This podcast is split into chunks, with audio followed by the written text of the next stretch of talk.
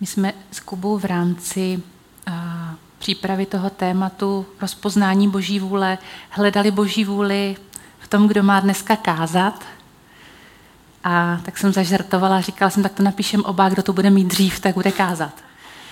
Tak jsme se tomu zasmáli a Bůh pak řekl, že mám kázat já. A tak mám radost, že můžu být takovým předskokanem toho tématu Restart, co máme teď na leden. A je mi velikou ctí mluvit zrovna o tomhle tématu.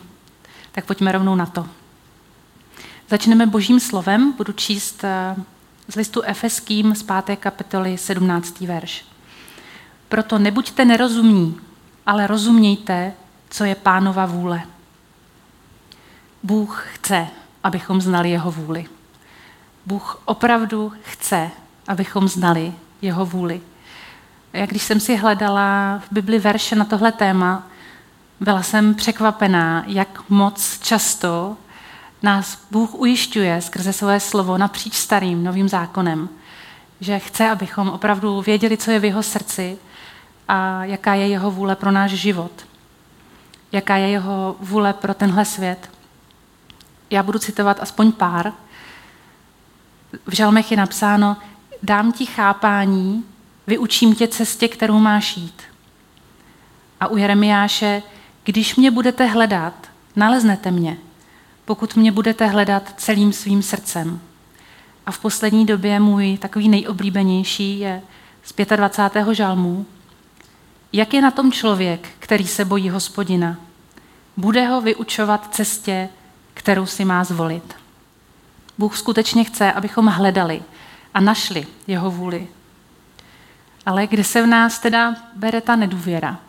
Když nás Bůh ve svém slově ujišťuje, že máme za ním chodit, že máme hledat jeho vůli. Kde se v nás bere ta nedůvěra? Když se jdeme modlit, když jdeme Bohu předložit nějaké své váhání, kde se v nás bere ten hlas? Bude zase ticho, Bůh k tomu nic neřekne, budu se o to muset nějak postarat sám. My dobře víme, že ďábel chodí před Boha a žaluje na nás. Donáší na nás, kde jsme udělali chybu, kde jsme zhřešili ale málo kdy si uvědomujeme a zapomínáme na to, že ďábel stejným způsobem chodí za náma a pomlouvá Boha. Že už od zahrady Eden se snaží do našeho srdce zasít semínko nedůvěry, aby jsme Boha viděli jinak, než jaký doopravdy je. Že není zas tak dobrý, že to s náma nemyslí zase tak dobře. A My si dneska budeme povídat o tom, že to je lež a hrozně moc bych chtěla, aby jsme si uvědomili, že tohle ďábel dělá, aby tím, že s tím teď budeme počítat, tak aby bylo snazší tuhle tu jeho lež odhalit a vědomě, cíleně se rozhodnout Bohu důvěřovat, když se ho na něco ptáme. Budeme mluvit o tom, co nám tedy brání slyšet Boží hlas, co nám brání rozumět jeho vůli, Vždyť k nám přece mluví a chce, abychom ji znali. Tak ten první důvod je, že skutečně existují věci, které nám Bůh říct nechce. Což zní uh, paradoxně, zní to jako opak toho, co jsem právě teď říkala, ale je to pravda. Jsou věci, které nám Bůh zjeví až v určitý čas, jsou věci, které bychom teď vidět neměli. Ale nemusíme být zklamaní, protože Pán Ježíš je na tom úplně stejně jako my. Možná vás to překvapí, ale v Bibli se o tom píše. V Matoušově evangeliu ve 24. kapitole 36. verši pán Ježíš odpovídá na otázku učedníků, kteří se ho ptají, pane, a kdy se vrátíš? Kdy bude ten poslední den? Kdy bude poslední soud? A pán Ježíš říká, o tom dni a hodině nikdo neví. Ani andělé nebes, ani syn, jenom otec. A tak si říkám, když je s tím pán Ježíš v pohodě, tak my můžeme taky. Že jestli má Bůh nějaký tajemství, tak on určitě ví, proč nám některé věci neříká. Tak se s tím musíme prostě vyrovnat a důvěřovat tomu, že nám říká to, co potřebujeme vědět a co nepotřebujeme vědět, tak nám neříká. Pak jsou tu tedy věci, které nám říct chce a já jsem opravdu přesvědčená, že drtivou většinu věcí, které potřebujeme pro každodenní život i pro nějaký ty výjimečné situace, nám Bůh říct chce. A co nám tedy brání? Proč nerozumíme Boží vůli. Myslím si, že jednou z těch hlavních překážek je to, že se nám nelíbí, jaká ta Boží vůle je. Že nastanou situace v našem životě, kdy Bůh nám svoji vůli zjeví, ale my bychom to chtěli jinak. A v Biblii je nádherný příběh, který to ilustruje. Je to příběh proroka jménem Bileám. A ten žil v době, kdy ještě Izrael putoval s Mojžíšem pustinou a Bůh jim podroboval jeden národ za druhým. Právě v té situaci, kde se teď budeme nacházet, tak Izraelci úplně zdecimovali Emorejce, zastavili se na hranici eh, Moabského království a tamní král, král Balák, když se dozvěděl, že mu Izraelci kempí na hranicích a slyšel všecko, co už je provází, tak se strašně vyděsil. A rozhodl se, že to bude řešit. A teďka budu číst eh, čtvrtá Mojžíšova od 22. 22. kapitola od 6. verše. Král poslal posly k Bileámovi, synu Beorovu, v zemi synu jeho lidu, aby ho zavolal se slovy. Hle, z Egypta vyšel národ a hle, pokryl tvář země a pobývá naproti mě. Nuže prosím pojď, proklej mi tento lid, nebo je mocnější nežli já. Snad ho potom budu moci pobít a vyhnat ze země. Vím totiž, že koho požehnáš, bude požehnán, a koho prokleješ, bude proklet. Starší moábští a starší mediánští šli a měli sebou odměnu za věštění. Přišli k Beleámovi a pověděli mu Balákova slova. Tak si to schrneme.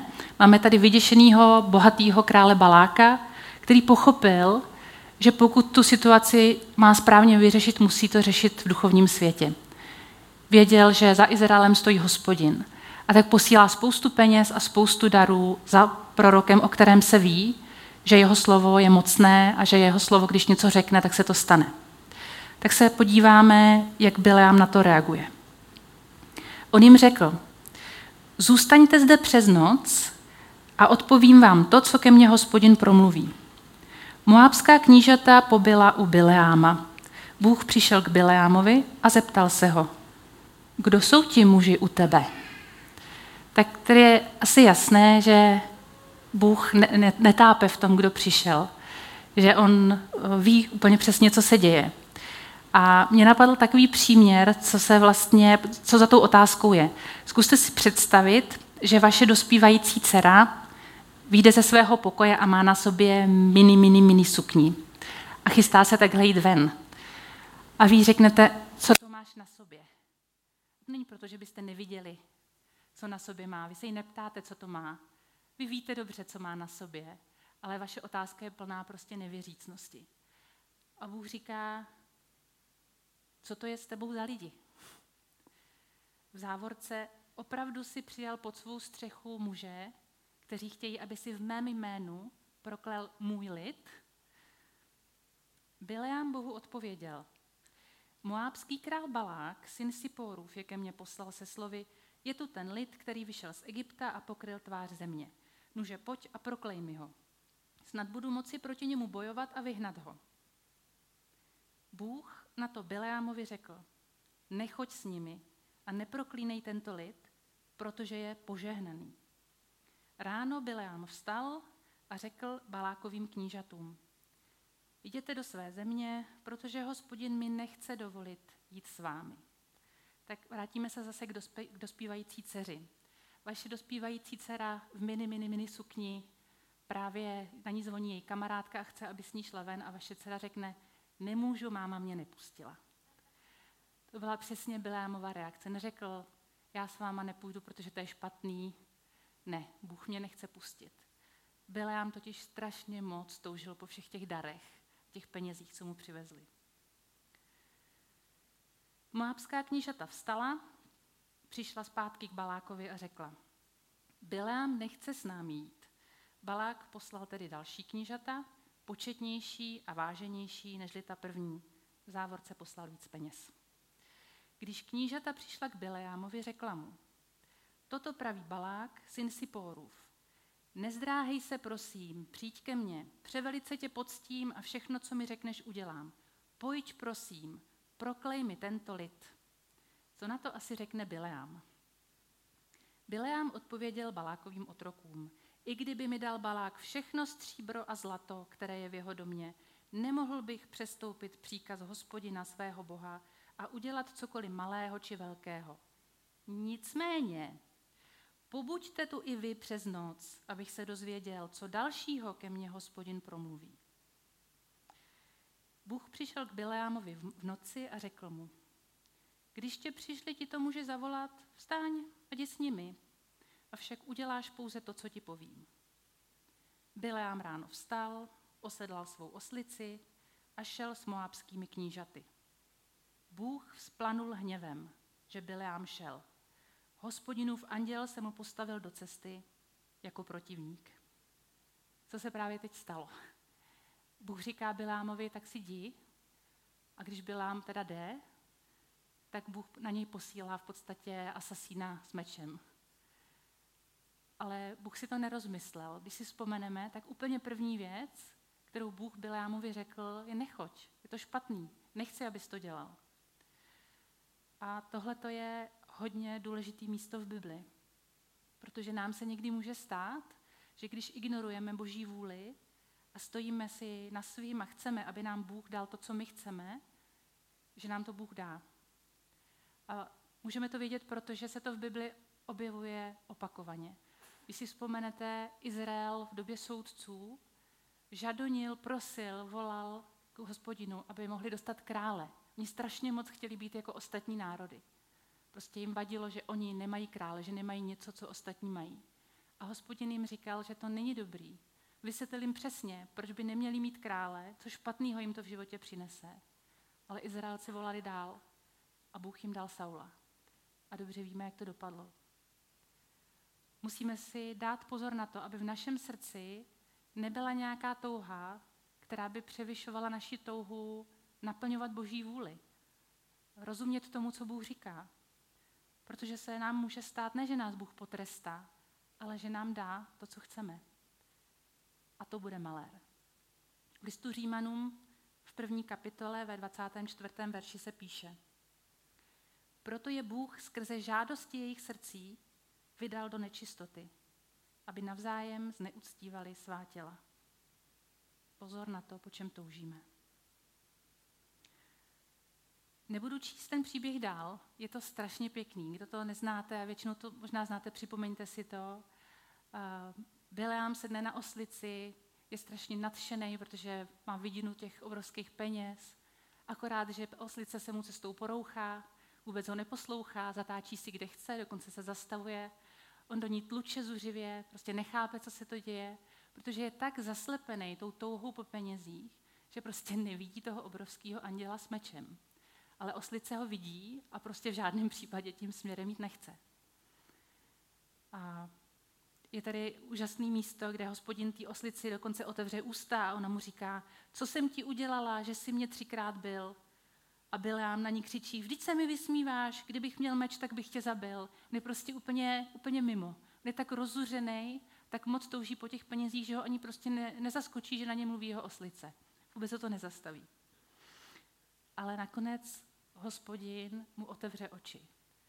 A Bilám padne na tvář, protože vidí, že tam stojí obrovský anděl ve slávě a má v ruce meč. A ten anděl říká, kdyby se ta oslice nezastavila, tak bych tě zabil. Musíme si dávat veliký pozor na to, co je v našem srdci, co jsme Bohu nevydali, jaký touhy v nás rostou a bobtnej. Protože pak se můžeme ocitnout v opravdu velikém nebezpečí. Tohle je hodně extrémní případ hluchoty vůči božímu hlasu. Akorát si myslím, že se nám to prostě běžně může stát i v těch nějakých menších věcech.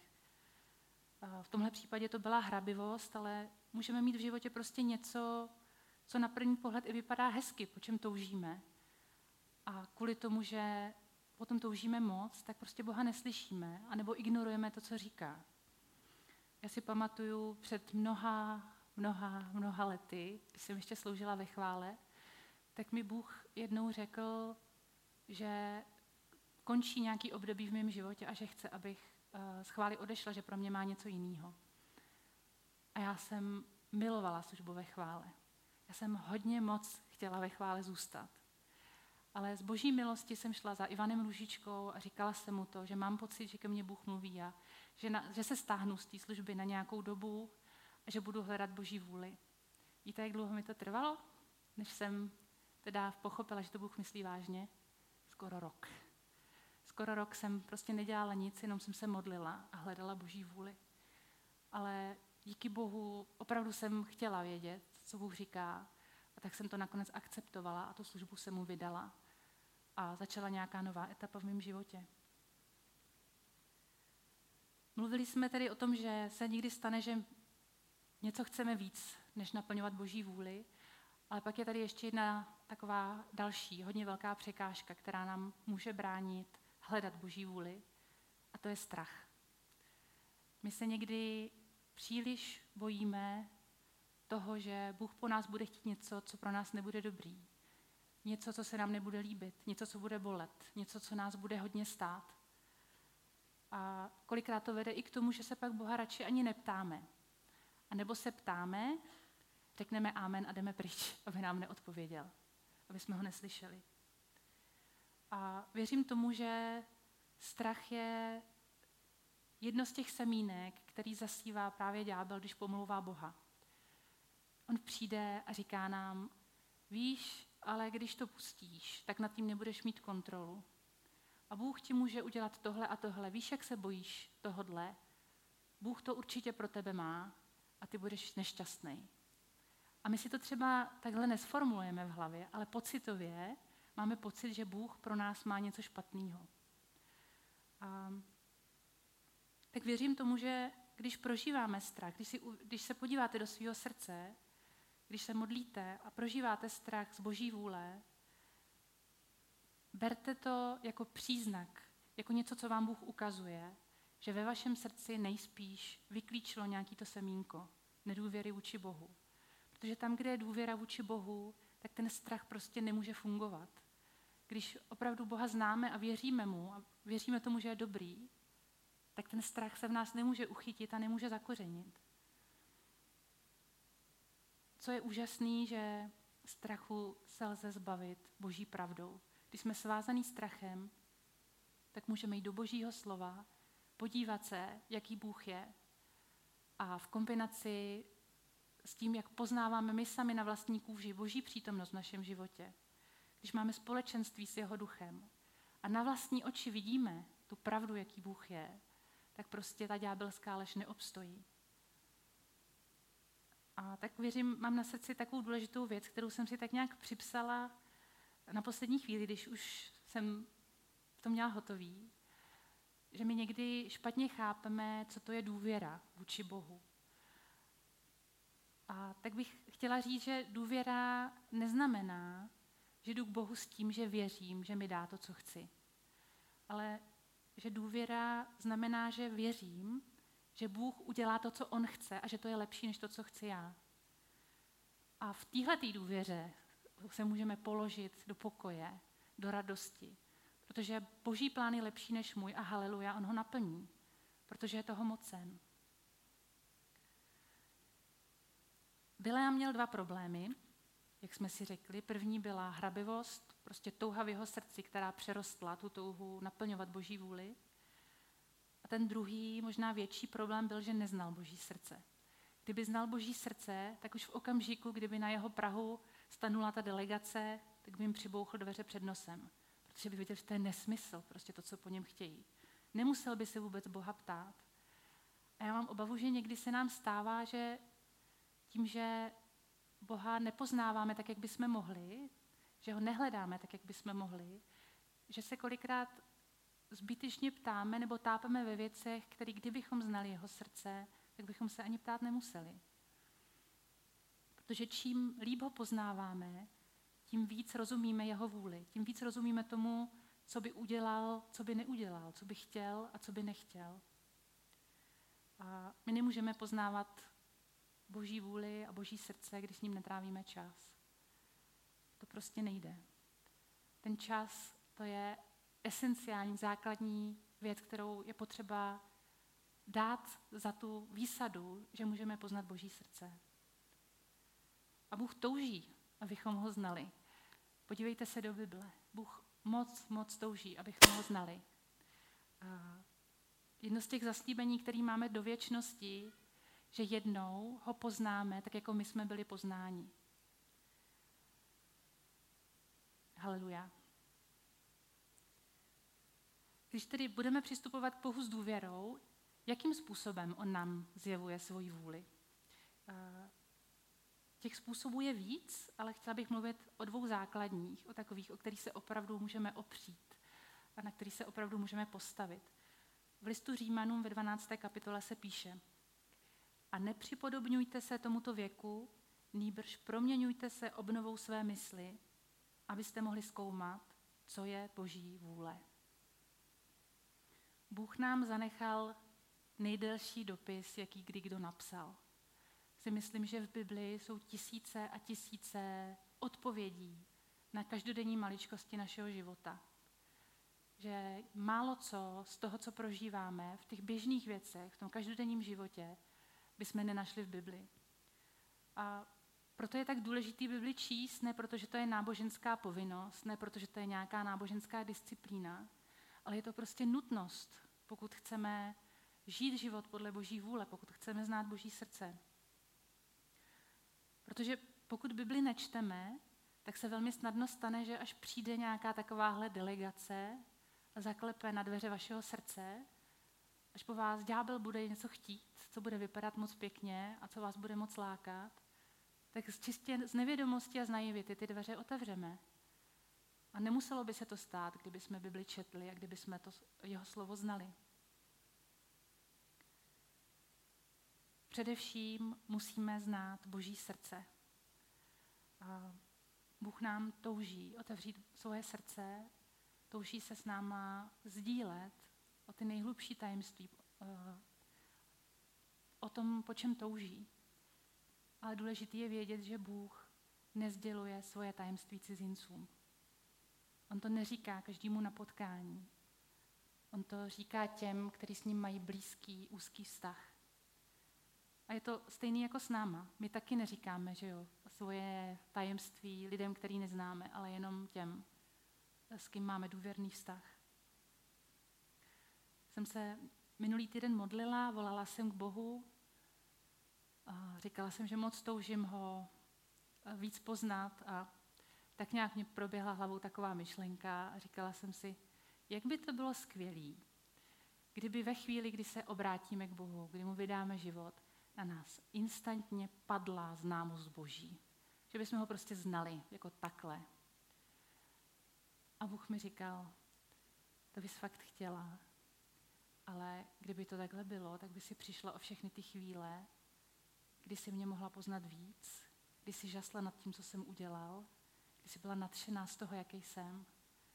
A já jsem si říkala, no jo, tak to já asi takhle nechci, aby to bylo najednou, protože teď se můžu těšit se můžu těšit na to, co mi Bože ještě ukážeš, jak tě poznám. A že máme spoustu dnů a chvil a roků a věčnost, aby jsme poznávali Boží srdce a žasli a měli radost.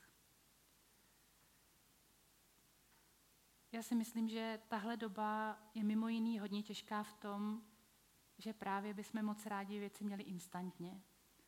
A že jsme jako církev i jako jednotlivci ztratili do značné míry schopnost se stišit. Mluvím o takovém tom staromódním stišení se. Zavřít oči, sklopit hlavu a očekávat na hospodina. Pět minut nám přijde strašně dlouho. Díváme se na hodinky, přijde vám to prostě strašně dlouho, protože jsme zvyklí v téhle době mít všecko takhle. A já si myslím, že se k tomu nutně potřebujeme vrátit, protože stišení se není staromodní záležitost. To je prostě zásadní při poznávání Boha. Pokud chceme naslouchat, tak musíme mlčet. Já se vrátím k tomu jednomu verši, co jsem četla hned na začátku. Jak je na tom člověk, který se bojí hospodina? Bude ho vyučovat cestě, kterou si má zvolit. Tady se píše o boží bázni, o úctě, o tom, že Bůh otvírá srdce těm, kteří k němu chodí s pokorou, s úctou. My si nutně musíme uvědomit vystišení, před koho přicházíme. Že to je náš otec, ale zároveň, že to je ten, kdo stvořil celý vesmír. Že to je ten, kdo jehož mocí se můžeme nadechnout a zase vydechnout. Že to není jen tak někdo. A vzdát mu tu úctu, která mu patří. Často, tak často musím Bohu říkat, pane, připomeň mi, jak jsi velký a promiň, že tě tady pořád tak zmenšuju. Že prostě my si neumíme představit, jak je Bůh veliký. A proto máme Božího ducha, aby nám znovu a znovu ukazoval Boží srdce, jak je úžasný a velikánský. Bible nazývá intimní vztah s Bohem společenstvím. To slovo má hodně moc niancí, hodně moc významů. Všechny jsou o propojení, o sdílení, o intimitě. A tak bych na závěr chtěla přečíst modlitbu, kterou se apoštol Pavel modlil za církev v Korintu. A chtěla bych jí se modlit nad náma. Milost Pána Ježíše Krista, boží láska a společenství svatého ducha se všemi námi. Amen.